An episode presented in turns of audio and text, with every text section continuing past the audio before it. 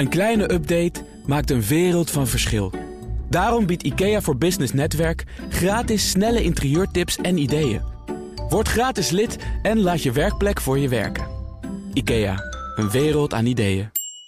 Een buitengewone aandeelhoudersvergadering beslist over het lot van Carlos Ghosn bij Nissan. En aandeelhouders van ING die kunnen weer in hun handjes wrijven na de cijfers eerder deze week. Dat en meer bespreek ik in het boardroom panel vandaag bestaande uit Leen Papen, hoogleraar Corporate Governance aan de Nijrode Universiteit. Jeroen Verkouteren, specialist op het gebied van overnames en fusies verbonden aan Introm en Corporate Finance. En Sjoerd Vollebrecht, president-commissaris bij bouwbedrijf Heijmans onder andere. Jill Dirks is hier ook nog altijd mijn zakenpartner van vandaag. Welkom. Sjoerd, deze man is vaker besproken in het boardroom panel. De laatste keer overigens toen jij er ook was. En toen vroegen we ons ook al af, waarom duurt het zo lang? Waarom heeft Renault hem zo lang verdedigd? Nu weten we dat er in een speciale aandeelhoudersvergadering in april... wordt beslist over zijn lot als bestuurslid van uh, Nissan. Kan dat allemaal niet wat sneller? Nou, het zou sneller moeten, maar het kan zijn dat men statutair het zo geregeld heeft... en dat men zegt, we willen niet op gladde ijs komen juridisch... Uh, maar toen hebben we ook gezegd, uh, ofwel het is zwart-wit in de zin van uh, wit. Hij heeft het echt niet gedaan, dan hoor je achter hem te staan. Als het zwart is, had hij al die op staande voet ontslagen moeten worden. wanneer het grijs is, dat hij te makkelijk dit soort dingen aanneemt. Voor misschien betaalt hij er wel iets voor zo'n zo'n huwelijksfeest, maar niet voldoende. Dat kun je snel uitvinden. Maar in het witte en nu in het grijze veld zou de man altijd zelf moeten willen terugtreden. Dat heeft hij als uh, topman van Renault natuurlijk ook gedaan. Heeft ja. hij de eer aan zichzelf gehouden. Maar, maar hij zit dus toch nog afwikkelen. Ja, maar ja. Dat, dat doet hij nu dus uh, zelf ook niet. Misschien kan het niet. Maar hij is formeel denk ik nog bestuurslid bij Nissan. Maar we weten toch dat zijn rol is uitgespeeld. Waar hebben we het eigenlijk over? Ja, maar je kan dan zeggen, jongens, ik treed de facto uh, terug... en het wordt geformaliseerd in die vergadering. Uh, in plaats van terug moeten komen, ja, er wordt nog over besloten. Nee, het is door hem al zelf besloten op zo'n moment en het bedrijf. en de technische kant wikkel je af. Dat is veel beter geweest. Was het uh, zo inderdaad beter geweest? Was dit volgens het boekje Leen, als het nou zo zou zijn gelopen? Uh, ik denk het wel, hè, maar uh, inderdaad, zolang je niet zeker weet... dan is het natuurlijk knap ingewikkeld om iemand te schorsen of te ontslaan. Want dan moet je wel hele harde bewijs hebben. Uh, in alle andere gevallen waren het natuurlijk beter geweest als hij zelf per direct was opgestapt. Want op het moment dat je natuurlijk uh, op deze manier onderwerp bent van discussie, ja, dan kun je niet meer uh, functioneren. Maar inderdaad, dit soort trajecten die kunnen knap lang duren. Franse, Japanners, governance regels zijn verschillend. dan hebben we het ook nog over een, een justitieel onderzoek. Uh, dus ja, dat kan erg complex zijn. En uh, voor je het weet heb je natuurlijk uh, uiteindelijk straks enorme schadeclaims. Ofwel van meneer Goon, dan Want wel die blijft ontkennen. Hè? Er is een interview Ja, met hem gepubliceerd exact, eind exact. vorige maand. En Exact. hij zegt, er is sprake van een complot. Ja. Een bewust verstoorde realiteit. Ja, Hij zit dus nog altijd vast. Schijnt in Japan niet ongebruikelijk te zijn. Een heel lang voorarrest. ja. Maar toch, hij erkent niet ruidelijk dat hij dingen heeft gedaan die fout zijn. Hij volhardt in zijn onschuld. Ja, dan En krijg dus je moet je met toch... eh, eh, harde bewijzen komen. En dat is dan natuurlijk ook nog knap ingewikkeld. En dat blijkt ook, want eh, het duurt al een tijdje. En ja, dat is heel vervelend voor het bedrijf. Want voor het bedrijf is dit natuurlijk geen goed nieuws. Daar ja, is maar het tot zelfs als het grijs is. Hè, op een gegeven moment, als bedrijf heb je nu lang genoeg gehad om te kijken waar tendeert het naar. En dan moet je een ja, durven te zeggen, dit is te grijs. Het zijn mensen die enorme salarissen verdienen... die moeten de schijn niet tegen krijgen. En in het geval dat het echt wit is... dat die daadwerkelijk geen aanleiding is uh, om dit te veronderstellen... dan moet je als bedrijf zeggen, wij staan 100% achter de man... maar desalniettemin willen we die turbulentie niet. Maar ik kan Maar- me zo maar voorstellen dat er wel een aantal reputatiespecialisten hierbij betrokken zijn. Daar, eh, ook, en juist daarom, hè, ongeacht het proces of, of hoe het loopt, snap ik niet dat het zo loopt zoals het nu loopt. Nou ja, dan op dit soort momenten dan komen de juristen natuurlijk van alle kanten binnenwaaien. En dan wordt het inderdaad eh, eh, eh, hard knokken. En dan wordt het inderdaad knap ingewikkeld. Want die weten dat natuurlijk ook uit te bijten. En ook de reputatiespecialist zit erbij. Ga er maar aan staan. Ik heb ooit één keer een bestuurder geschorst. Eh, en toen zei ook de advocaat: je kan beter iemand ontslaan dan schorsen in Nederland dan. Eh, dat is knap ingewikkeld en daar heb je keurige procedures voor. Je moet vergaderingen bijeenroepen. Dat is niet een kwestie van eh, overnight doen. Tenzij dat goed geregeld is, zoals in de tijd bij TMG, waar Jan nooit gedacht in een weekend de directie kon schorsen. De raad van bestuurders van, de, van TMG kon schorsen. Maar dat was dus allemaal keurig op papier al, al mogelijk gemaakt. Zo. Jeroen, Jij probeert al een tijdje tussen te komen. Nou, Nou ja, nu ja, is nu gelukt eindelijk. Nee, kijk, de man is natuurlijk niet veroordeeld. Dus eh, we kunnen van alles zeggen natuurlijk. Maar als hij zelf zijn onschuld eh, blijft eh, bevestigen... En, en er is geen veroordeling... is er natuurlijk weinig basis... Ja, afgezien van ontslag op staande vloed... maar ook daar zit je in een juridische procedure... weinig basis om hem nu te laten gaan. En dan heb je wel de procedures... en een aandeelhoudersvergadering heb je nodig... om dit soort procedures eh, tot stand te brengen. En ik denk dat het een slechte zaak is als we zeggen... van nou, we laten dat maar eh, liggen, links liggen... voor dit specifieke geval. Want de volgende keer komt een geval waarbij het ook dan gebeurt... terwijl dat wel nodig Nou, is. het de is Nissan ook wel verweten hè, dat ze heel snel hun oordeel klaar hadden. Nog Ja, zonder echt klopt. goed af te wachten wat er nou aan de hand was al gezegd. Jij zet een stap opzij, sterker nog, je, je zet Ja. echt een hele stap terug. Maar ik ben wel met Sjoerd eens. Er is voldoende grijs gebied om eh, geen risico daarin te nemen. Maar eh, ja, juridische procedures, et cetera. En de man, nogmaals, is niet veroordeeld. Dus ja, het is toch onschuldig tot. We gaan eh, naar een ander onderwerp, namelijk de beoogde visie tussen de treinafdelingen van Alstom en Siemens. Margret Verstager, dat is de eurocommissaris die daarover gaat, die heeft ervoor gezorgd dat die fusie niet doorgaat, omdat de marktpositie dan te dominant zou worden. En daarmee is die fusie dus ook ontspoord. Sjoerd heeft ja over nagedacht. Ja, mooi, hè? Heeft deze eurocommissaris daarin gelijk? Nou, zij heeft volgens de letter, eh, eh, denk ik, gelijk. Want ze is eh, daar is zij vrij zorgvuldig in. Het is ook een groot dossier waarmee je kunt profileren. Ik denk dat eh, de inhoud, dat je de fusie wel had toe moeten staan. Eh, want uiteindelijk is je concurrentie eh, in de wereld in. Hè. Dit is een eh, mature industrietak. Dus je houdt een paar grote spelers op. En zorgt dat je je zo verankert in Europa. Dat jij een winnaar bent in Azië. En mogelijk ook wel in Amerika, maar in ieder geval Latijns-Amerika. Ehm, en, nu worden ze daarin verder op achterstand gezet. Dus je moet proactief dat doen. En zij zal zich zeggen van ja, dan moeten we de regels in Europa veranderen. Daar heeft ze dan ook wel gelijk in. Want ze heeft al eerder streng opgetreden tegen bedrijven waar ongeveer hetzelfde speelde. En nu concurreren we kennelijk niet meer als bedrijven onderling, maar als regio's. Daar hoort dan wel een ander spelreglement bij. Ja, maar het is altijd zo makkelijk je altijd achter de regels te verschuilen. En ik doe het goede volgens de regels, alsof je de hele wereld beschermt. Maar soms moet je ook durf en visie hebben om te zorgen dat je sterk blijft staan met je bedrijven wereldwijd. Leen, corporate governance, daar schijn je het een en ander van te weten. Ja, dat eh, hoop je dan. Maar in dit geval, ehm, ja, de regels zijn er. Hè, dus die zijn afgesproken, liggen eh, ook in wettelijke kaders vast. Dus mevrouw Verstager houdt zich daaraan. En natuurlijk de interpretatie van eh, hoe groot wordt je belang dan en kan dat niet anders, is natuurlijk eh, ingewikkeld. Dus mevrouw Verstager heeft eisen gesteld. En eh, Siemens Alstom heeft eh, iets aangeboden wat daaraan niet voldeed. En dus, en mevrouw Verstager, dan gaat het niet door. En ja, eh, daar kun je van alles van vinden. Ik ben het met Sjoerd eens dat het natuurlijk vanuit het competitieve speelveld ehm, misschien jammer is dat dit niet gebeurt. Hè, want inderdaad, je eh, concurreert op een wereldschaal. Maar eh, mevrouw Verstager heeft een reputatie hoog te houden. En dat doet ze met verven.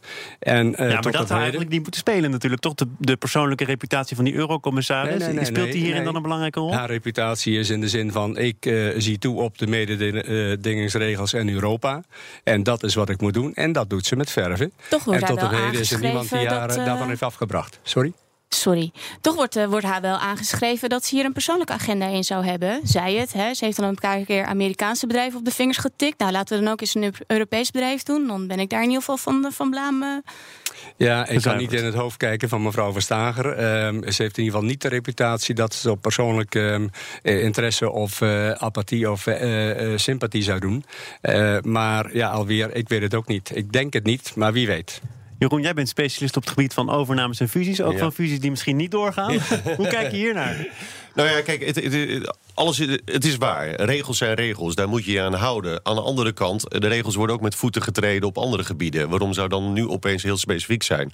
En het is een mondiale markt, wat al gezegd wordt. Ja, het argument is dan, China eh, is nog niet zo ver met de ontwikkeling van hoge snelheidslijnen, et cetera. Dus dat, eh, de concurrentie is te weinig. Die Maar- treinenbouwer waar het over gaat, die schijnt buiten China nog niet echt potten te kunnen Nee, breken. maar Zijn we niet heel erg bang voor alles wat uit China komt? Nou, maar kijk, even voor de duidelijkheid. Dit is een hele langdurige markt. Over vijf of tien jaar is het misschien de situatie compleet anders. Ja. Ja, dan kan je beter nu voorsorteren. Als je over vijf jaar of tien jaar zegt... jongens, we moeten een fusie aangaan van Europese partijen... dan ben je te laat. Ja, het, is, het is niet dat China hier aan het concurreren is. Nee, in de landen waar China nog niet binnen is, moet je zorgen dat je Europese treinen Klopt, eh, inkomen, zodat je daar een klantenbestand op bouwt die op jouw technologie en, en jouw, jouw platform gaat werken. Maar die Chinezen zijn toch nog helemaal niet zo goed en niet zo ver buiten China? Nee, maar Sterker nu nog- nog niet, maar dus moet Ja, je dat nog wel. innemen. Ja, sterker nog, ik had begrepen dat juist door deze fusie een monopoliepositie zou, eh, zou ontstaan eh, door deze twee partijen. Dus ja, dan zou in, in de regio-gedachten zouden ze ons het andersom ook kunnen verwijten. Ja, dat gaat je hier zeker iets kosten op korte du- duur in Europa. Maar wat krijg je ervoor terug? Eh, fabrieken, onderzoek, et cetera. Dus je, aan de andere kant verdien je er vaak veel aan als je het andere terrein inneemt. hè. Je moet ook een beetje aan een oorlogsspel denken. Je weet dat die markt gaat consolideren tot twee à drie partijen. hè. Stork in het verleden heeft ook treinen gebouwd, maar is langzamerhand als toeleverancier eh, doorgegaan en gestopt. Daarnaast hebben we hier in Europa ook nog steeds een bombardier eh, die eh, zaken levert. Ja. Dus, en plus je kiest uiteindelijk voor vaak één platform, dus één type, omdat je met reserve delen hoe je mensen moet leren. Dus die keuze maak je en maak je dan ook voor een hele lange periode. We gaan praten over ING. Afgelopen jaar heel veel in het nieuws en niet heel vaak positief. Een recordboete van honderden miljoenen. Een relletje om het eh, salaris, het beoogde salaris van topman Ralf Hamers. En dan toch deze week tamelijk positief. Laten we het eens eventjes in hun eigen bewoordingen zeggen. Eh, was die Hamers zijn salarisverhoging waard? Zijn dit Champions League-achtige cijfers, Jeroen? Nou, eh, ja, op zich wel. Kijk, de cijfers zijn gewoon hartstikke goed. En eh, het feit dat eh, de publieke opinie tegen ING is... of althans een, een negatief beeld heeft... wil niet zeggen dat de bank onderliggend gewoon ja, goed performt. En, eh, maar het is ook niet zo dat mensen opeens hun rekening hebben opgezegd en masse vanwege dit verhaal. Dus het is natuurlijk ook een stukje pragmatisme wat erin zit. En het bedrijf loopt gewoon lekker door. Alleen, ja, ze hebben een paar eh, foutjes, om het maar simpel te zeggen. Ja, wat, wat, de dit nou? Want dat wordt heel erg, heel erg uitvergroot. We hebben ook gedurende het afgelopen jaar al kunnen zien... dat eigenlijk cijfermatig ING redelijk goed bleef presteren. Ja, dat verbleek dan eigenlijk helemaal bij de thema's... die hier in dit soort programma's vaak worden besproken. Leen, is dat dan niet Nou te ja, rechtvaardigen? ze hebben in ieder geval een goede strategie gekozen. Denk ik ook met een goede topman. Ik denk het echt. Hè? Dus eh, Ja. het bedrijf eh, onderliggend draait uitstekend. En natuurlijk is het wel erg eh, vervelend dat ze die incident hebben gehad. Het was wel een beetje. ehm, nou ja, toch wel ernstig. Hè? Ja, was het nee, een kleine misser? Integendeel, je hebt natuurlijk toch eh, even flink meegewerkt aan het niet onderkennen van eh, geldstromen die toch eh, duidelijk niet bedoeld waren. Foutje hoor ik hier. En dat is een foutje, zeker wel. En ook een ernstig foutje. En ook de keuzes die ze daarin hebben gemaakt... waren wel degelijk verwijtbaar. En dat ze daar dan ook een boete voor krijgen, dat is wel normaal. Maar inderdaad, klanten hebben dit toch weer niet al te zeer nagedragen aan ING. En zijn ook gewoon gebleven, want het is natuurlijk wel degelijk een goed bedrijf. Maar laat ik dan aan jou ook die vraag stellen. Zou hij nu op basis van de netto-winst die is gerealiseerd... 4,7 miljard, ondanks die grote schikking... zou hij nu toch een salarisverhoging waard zijn? Eh, Dat is altijd een hele lastige discussie. Eh, Ja, wat is iemand waard? Maar eh, in het in dachten dat er betaald wordt naar prestatie, zou je kunnen zeggen. Nou, dan heeft hij in ieder geval een knappe prestatie geleverd. En zou daar ook zeker een rechtvaardiging voor te kunnen vinden zijn in een verhoging. En hoe hoog die dan moet zijn, ja, weet je, daar mag ieder het zijn van vinden. Ik vind er ook wat van. Maar dat Nou, maar een, deel dat dan met ons, zou ik zeggen. Nou ja, ik vind dat hij meer dan genoeg verdient. Maar dat is mijn persoonlijke mening. Sjoerd, deze man en deze bank kunnen uitstekende cijfers laten zien. Zou dat terug te zien moeten zijn in een salarisverhoging? Nou, het, het begint er bijna mee dat in de bankencrisis een aantal investeringen zijn gestopt. Wat uiteindelijk geëscaleerd is door in die grote fout. En dan, dan zie je een managementteam dat een beperkt aantal programma's meer dan uitstekend uitvoert. En te laat ingrijpt op die zwakte. Eh, dus in die zin is het wel heel ernstig geweest wat er is gebeurd. Maar het is wel een hele sterke bank. Je hebt variabele beloning om eh, dat eh, te belonen wanneer iemand goed doet. Maar in de context van het afgelopen jaar moet je dat niet doen. Dus ook heel veel geld verloren, eenmalig en nooit weer, heeft hij je zelf kunt gezegd. natuurlijk je vaste salaris ook verhogen. Ja, Niet variabel. Ja, dit, eh, uiteindelijk denk je, we zitten in een, eh, hè, we zijn een kapitalistisch model. Nou, en op het moment dat iemand zegt, ik ben bereid voor dit salaris hier te blijven werken, wat is gezegd, dan ja, waarom zou je dan het vaste salaris Aan de verhogen? andere kant hoop ik toch wel dat eh, hè, een van de belangrijkste commissarissen van ING is, eh, is medeschrijver geweest eh, van, eh, van het aanbod wat gedaan is op, op good governance. En Ja, daar, meneer daar wordt, Breukink, is dat? juist, en daar wordt toch echt wel gepleit voor. Laten we alsjeblieft naar meer kijken dan alleen salaris. Laten we ook kijken of man fit is voor de toekomst. Eh, ik hoop wel dat het meegewogen wordt. Of, of heb ik het nu mis?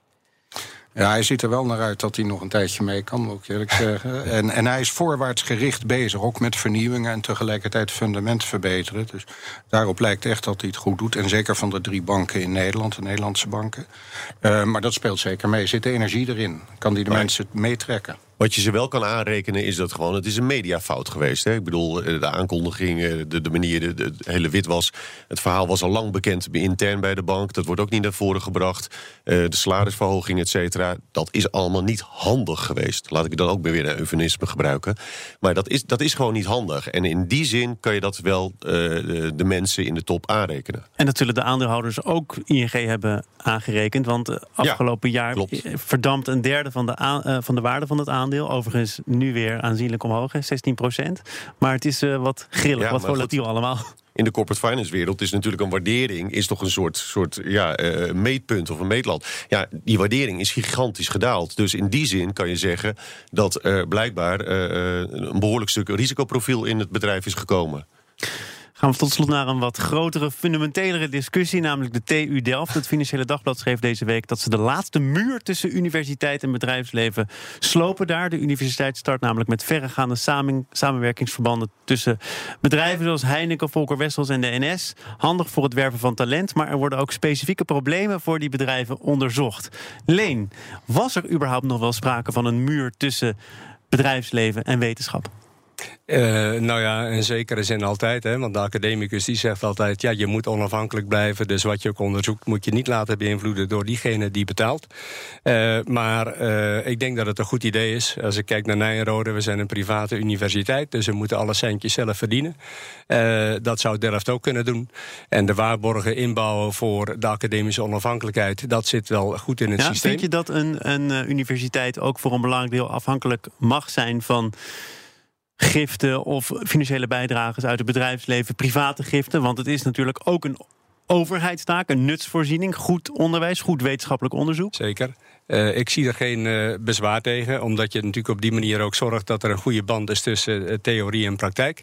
En daarmee ook datgene juist wat Delft doet, ook natuurlijk ook op een goede manier kunt toepassen in bedrijven. Dus ik vind het niet bezwaarlijk, mits je natuurlijk die waarborgen wel elke keer even eikt, om te voorkomen dat je dus inderdaad te veel onderzoek gaat doen met een uitkomst die. Veel onderzoek, dat moet je eiken, maar waar leg je dan de grenzen? Ik, ik moest namelijk denken aan vorig jaar, toen ontstond er commotie omdat Shell had meebetaald ja. aan het onderzoek waaruit dan zou blijken dat de afschaffing van de dividendbelasting een serieuze en goed te rechtvaardige optie was. Ja. ja, dan kom je toch al snel weer in de problemen. Zeker, uh, dus dat moet je ook elke keer goed eiken. Daar hebben ze ook commissies voor die daar vooraf over nadenken. Gaat dat uh, wel eens een keer mis? Jazeker. Uh, daar leer je ook weer van. maar er worden hier veel foutjes gemaakt, dingen waar je van kunt leren. maar je kunt ook zeggen, dan beginnen we er niet aan. Zeker. Uh, ik zou dat jammer vinden, maar dat is alweer mijn mening. Maar misschien, uh, Sjoerd heeft er ook een andere visie op wellicht. Ja, je hoort ook de namen Volker Wessels, Heijmans. Uh, dat is een serieuze bedrijfstak waar mensen verbeteringen willen aanbrengen. Beter gebruik van de infrastructuur, energie. En we misschien ook eens na gaan denken in dit kleine landje dat we over wij praten. De overheid, bedrijfsleven, kennisinstituten, we hebben elkaar heel hard nodig. En het feit dat het nu naar elkaar toe groeit en in mensen, de jeugd betrekken bij de bedrijven eerder, samen experimenteren en leren. Dat is een heel groot goed. Het fundamentele onderzoek ben je als bedrijf heel sterk afhankelijk van je universiteiten. Dus er zit een link in dat het dan af en toe fout gaat met, met, met zo'n zo'n mening dat je wetenschappelijk laat maken. Ja, dat is, is niet altijd handig, maar daar moet je je niet voor laten gebruiken. Maar dat is het individuele integriteit van de wetenschapper om te zeggen: ik ga tot zover. Stel nu dat die wetenschappers, hè, nu deze, deze muur eh, afgebouwd wordt, stel nu dat die wetenschappers gerecruiteerd worden door dezelfde bedrijven als die het onderzoek vinden. Ja, maar het gaat al jarenlang. Je, je sponsort een uh, leerstoel. En dan op een bepaald moment verwacht je wel een rapport waar je iets mee kunt. Zo zitten mensen in elkaar. Hè. Is, uh, in die zin is het een oud systeem al. Maar als je dat een beetje in de perken houdt en mensen leert daardoorheen te kijken, dan ben ik er niet zo bang voor hetgeen wat je kan winnen. Behalve een commercieel voordeel, welk ander voordeel heeft dit nog? Uh, nee, normaal dat je in een lobby helpt het als de wetenschap zegt het is echt. Of de, je Zeker als het je eigen wetenschap is. Ja, ja. Maar, maar hier, hier, leg je toch meteen ook uh, de vinger op de zere plek. Die wetenschap en die lobby en die bedrijven, dat moeten toch eigenlijk verschillende entiteiten zijn? Ja, dat is utopia. En, en dan nog, je hebt veel meer te winnen door samen te werken en af en toe iets te hebben waar je zegt, ja, zo moet je het niet doen. Maar als je volwassen mensen hebt, ook de politiek, dan weten ze echt wel waar de rapporten vandaan komen. En soms vraagt de politiek: kan je dit rapport leveren? En dan maak je het wetenschappelijk. En anders vind je wel een andere weg. Dus ik, ik ben daar Wie niet betaalt zo bepaalt is toch ook een gezegde waar we in Nederland al langer mee vertrouwd zijn? Ja, maar als we gezamenlijk zorgen dat we veel kunnen betalen, zijn we blijkbaar succesvol. En dan moet je de grenzen in de gaten houden. Nou, de grenzen moet je zeker in de gaten houden. Kijk, en specifiek onderzoek, dat is natuurlijk wel een ding. Kijk, als Shell heel specifiek op zijn onderdeel, op zijn eh, eh, eh, werkgebied een onderzoek laat doen, is dat eh, eh, veel discutabeler en veel subjectiever dan dat je een algemeen onderzoek. We hebben het net over fundamenteel onderzoek.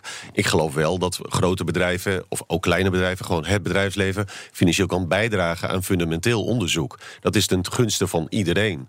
En ik denk dat we daar eh, wat makkelijker in kunnen zijn. Specifiek onderzoek. Ik denk dat we daar wel wat. eh, Ja, want Leen, daar zou je ook niet kunnen zitten. zeggen... als bedrijven innovatie zo belangrijk vinden... innovatie waar ze zelf ook wat aan hebben... investeer lekker in je eigen research en development. Een Ja. tak die al jarenlang Ja. onder druk staat. Ja, zeker. Dat is een, eh, een keuze. Hè. Dus eh, wij investeren in Nederland eh, 2% van ons bruto binnenlands product. Dat is ongeveer een miljard of 15.